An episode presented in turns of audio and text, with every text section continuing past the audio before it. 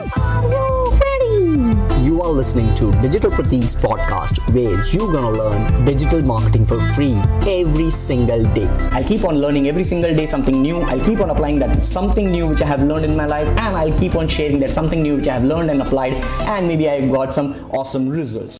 Alright, so today we're going to be discussing about the seven important steps for killer digital marketing strategy. And in this episode, I'm going to share all those seven steps which I uh, recorded a video for while I was the product manager of DigiPerform, and it was all about how to build a successful digital marketing strategy. And it was in 2018. So let's get started. I have this video transcript for you in my own version where I'm editing a couple of things like this, uh, where these kind of words were not also inside the video and I would just add on to a little bit here and there if I find something new. So, do you want to know how to create digital marketing strategy? I'm sure if you're listening to this episode, you are tuned in, or probably if you're watching me right now because I'm also recording this as a video format, you must be interested in. So, I have these seven steps which will help you to create your digital marketing strategy, which you can use for your clients, brands, or maybe your personal branding stuff, which you might be doing on your blog, maybe on your Instagram, Snapchat, or any other social media platform, or something which is known as a digital platform.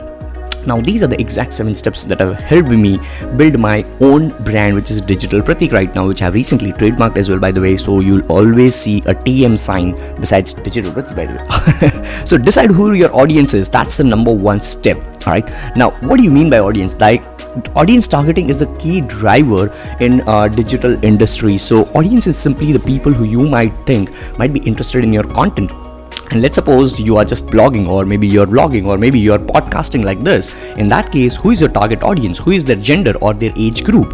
For that you can do reverse engineering all these steps to see what's working and what's not. So let's suppose your blog or your vlog or your podcast is all about digital marketing. Just like me i have this digital pratik show which is my podcast and all my episodes are mostly related to digital marketing and a little bit of motivation at times. So what kind of people can be interested in digital marketing it can be a student maybe from entrepreneur background might be a business person a working professional who wants to just do a side hustle or maybe a working professional who is already doing a digital marketing related job at the company where he wants to scale his uh, talent and skill set so that he can get promoted in the company itself where he just wants to blog vlog on youtube or start his own podcast like this so how do you categorize uh, categorize it further? People who are falling into entrepreneurial background maybe a young entrepreneur or maybe a business person who might fall into an age group of maybe 30 to 50 at times yes you might just hit the young entrepreneurs. That's why i always tell split testing.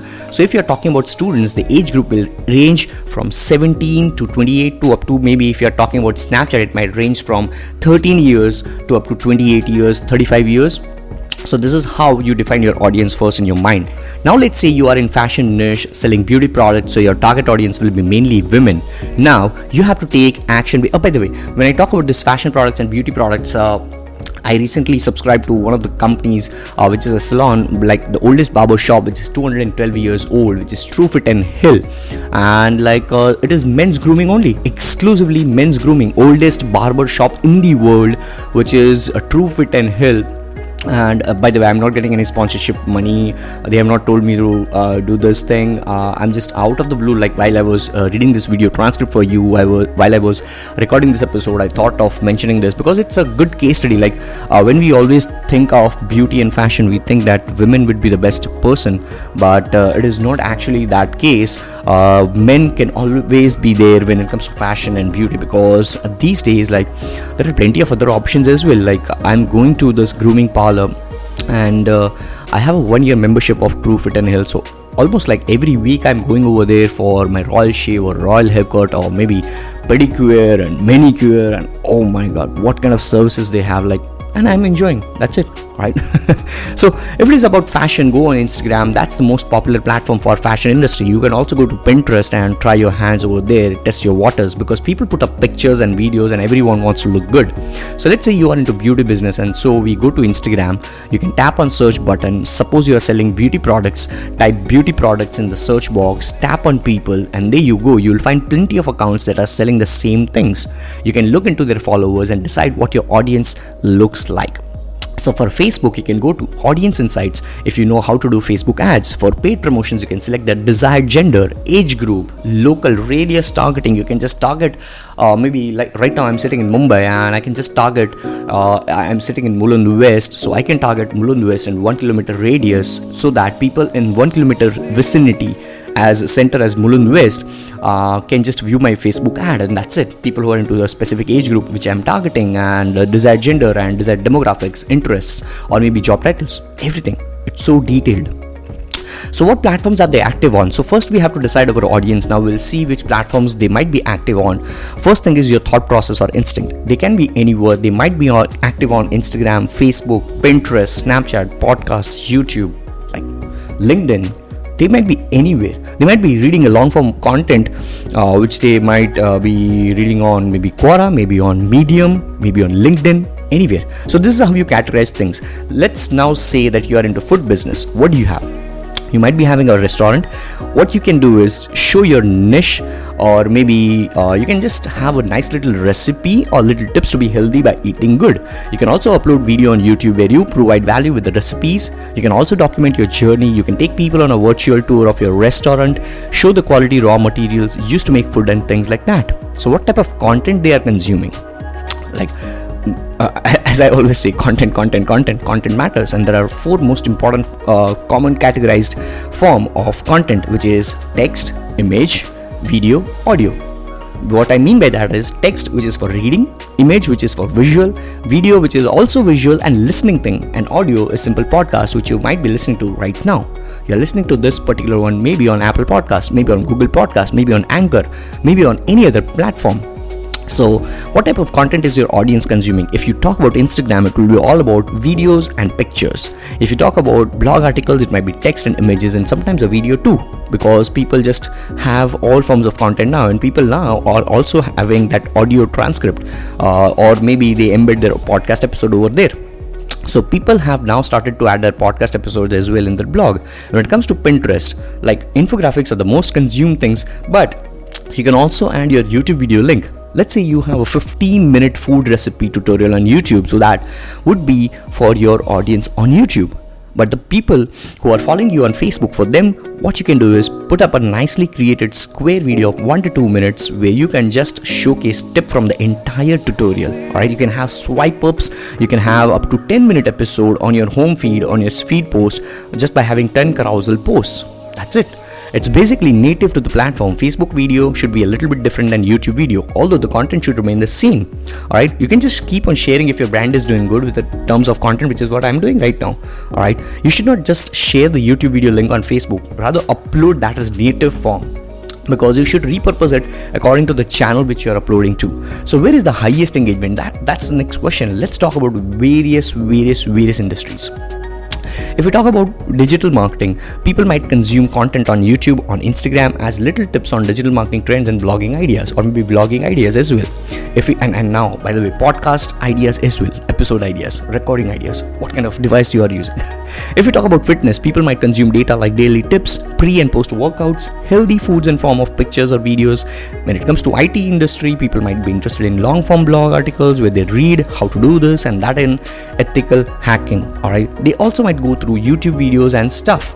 So, content creation and distribution is the next thing. Like you will have to figure out where is the highest engagement, and then you will have to actually double, like like you'll have to quadruple triple down, double up, whatever you can, all right, to your best capacity. You'll have to do that when it comes to content on any single platform. I cannot rely on just Instagram. I'm having a written form of content which I'm reading from, but people are not knowing because when I just launch it, people might think that when I was actually writing it. So everything is set up. I'm writ- I'm doing written form of content. I'm doing audio form of content. I'm doing video form of content. I'm doing image form of content. Like everywhere. I'm trying my hands everywhere so that i can get to know where can i get the audience engagement the most when it comes to digital pratik brand so, content creation and distribution, you have to put up unique pieces of content on each and every platform Facebook, Instagram, blog article, forum, Quora submissions, YouTube. There is like infinite resources. You can also do guest blogging, influencer marketing, and this is how you can increase your brand awareness. The best possible thing on the planet Earth on internet right now, which you can do with respect to content creation and distribution model, is Gary Vaynerchuk's uh, content model 86 pages in depth book or maybe you can just say a pdf or slides powerpoint slides which you can just download uh, for free without sign up on garyvaynerchuk.com let's talk about the content measurement. This is the most important part when you put up all your content on various different platforms because like identity identifying your best and worst content is uh, the key to your brand success. So you now have to figure out which one is working and which one is not. Every week or once in a month or maybe every single day you should go through the statistic, statistics how well your videos are working on which platform on what platform people are bouncing back from your videos on what uh, platforms people are listening to your podcast because right now my podcast is available on 11 to 12 different platforms. So i keep on on and, and, and just having a check on what all platforms people are listening more. I, I know that people are consuming podcast right now more on Anchor than on Google Podcast, than on Apple Podcast. I, I know that. All right. So that's the reason why I'm just uh, saying that content measurement is super important. I'm not saying because I've just read it somewhere from a marketing guru. I have done that. So let's suppose you have a 20 minute video on YouTube. Now, out of 100 people watching the video, not all of them will consume 100% of it. A few might bounce back at very first minute, few on the 18th minute. So maybe if you are a YouTuber, you must be already knowing that if you go to youtube.com slash analytics, you will be able to see that audience retention ratio as well you can see where people are dropping. You can see that graph going down from a particular minute. So you come to know that what is your average attention ratio. I normally go with a 30 day window and 30 day window what is my average retention ratio? Depending upon that i'll try to insert some iCards in the youtube so that at that point in time on an average people if they are trying to skip they'll see something new on the top as an iCard and then they might just stick to my video. That will slowly and steadily increase my audience retention on youtube videos. That's how you do it. Measure optimize, scale it.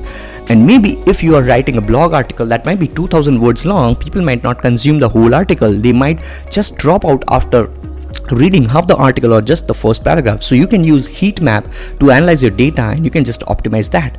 So it's all about content content content content. People tell me that uh, i don't get time to record my uh, podcast. I go i don't get time because i'm doing a job. I don't get time because of this and that xyz reasons. Like today right now the time is early morning 6:45 am and i'm shooting this. I'm filming this as a video. I'm recording this as an episode on a podcast. I am doing doing this all this shit.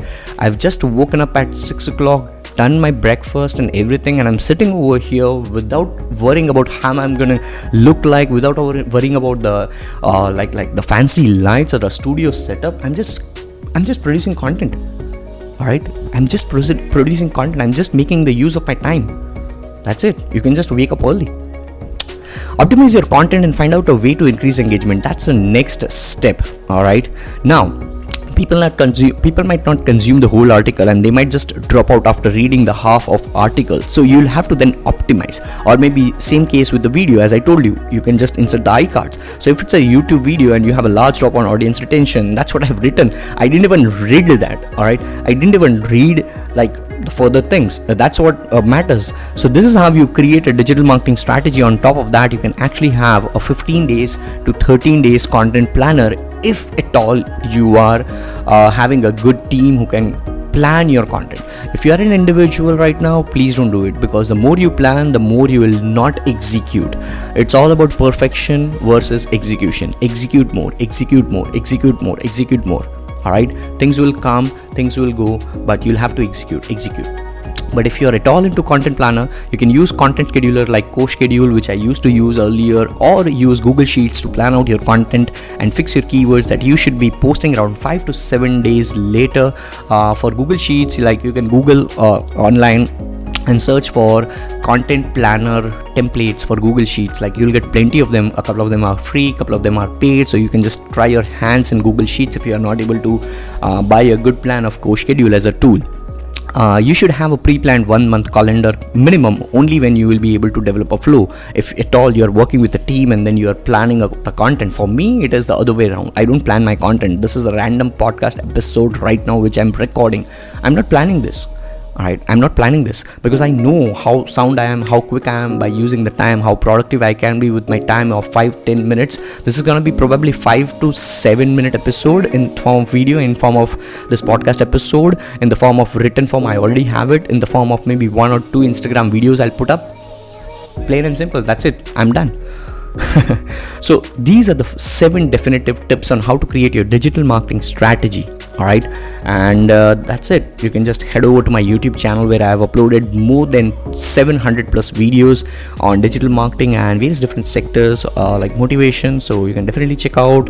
If you like my podcast do let me know in the review section by giving a five star or maybe a one star. I don't care because i just love your engagement. I just love your honesty and i love you so much with that being said this is digital pratik your podcast host signing off.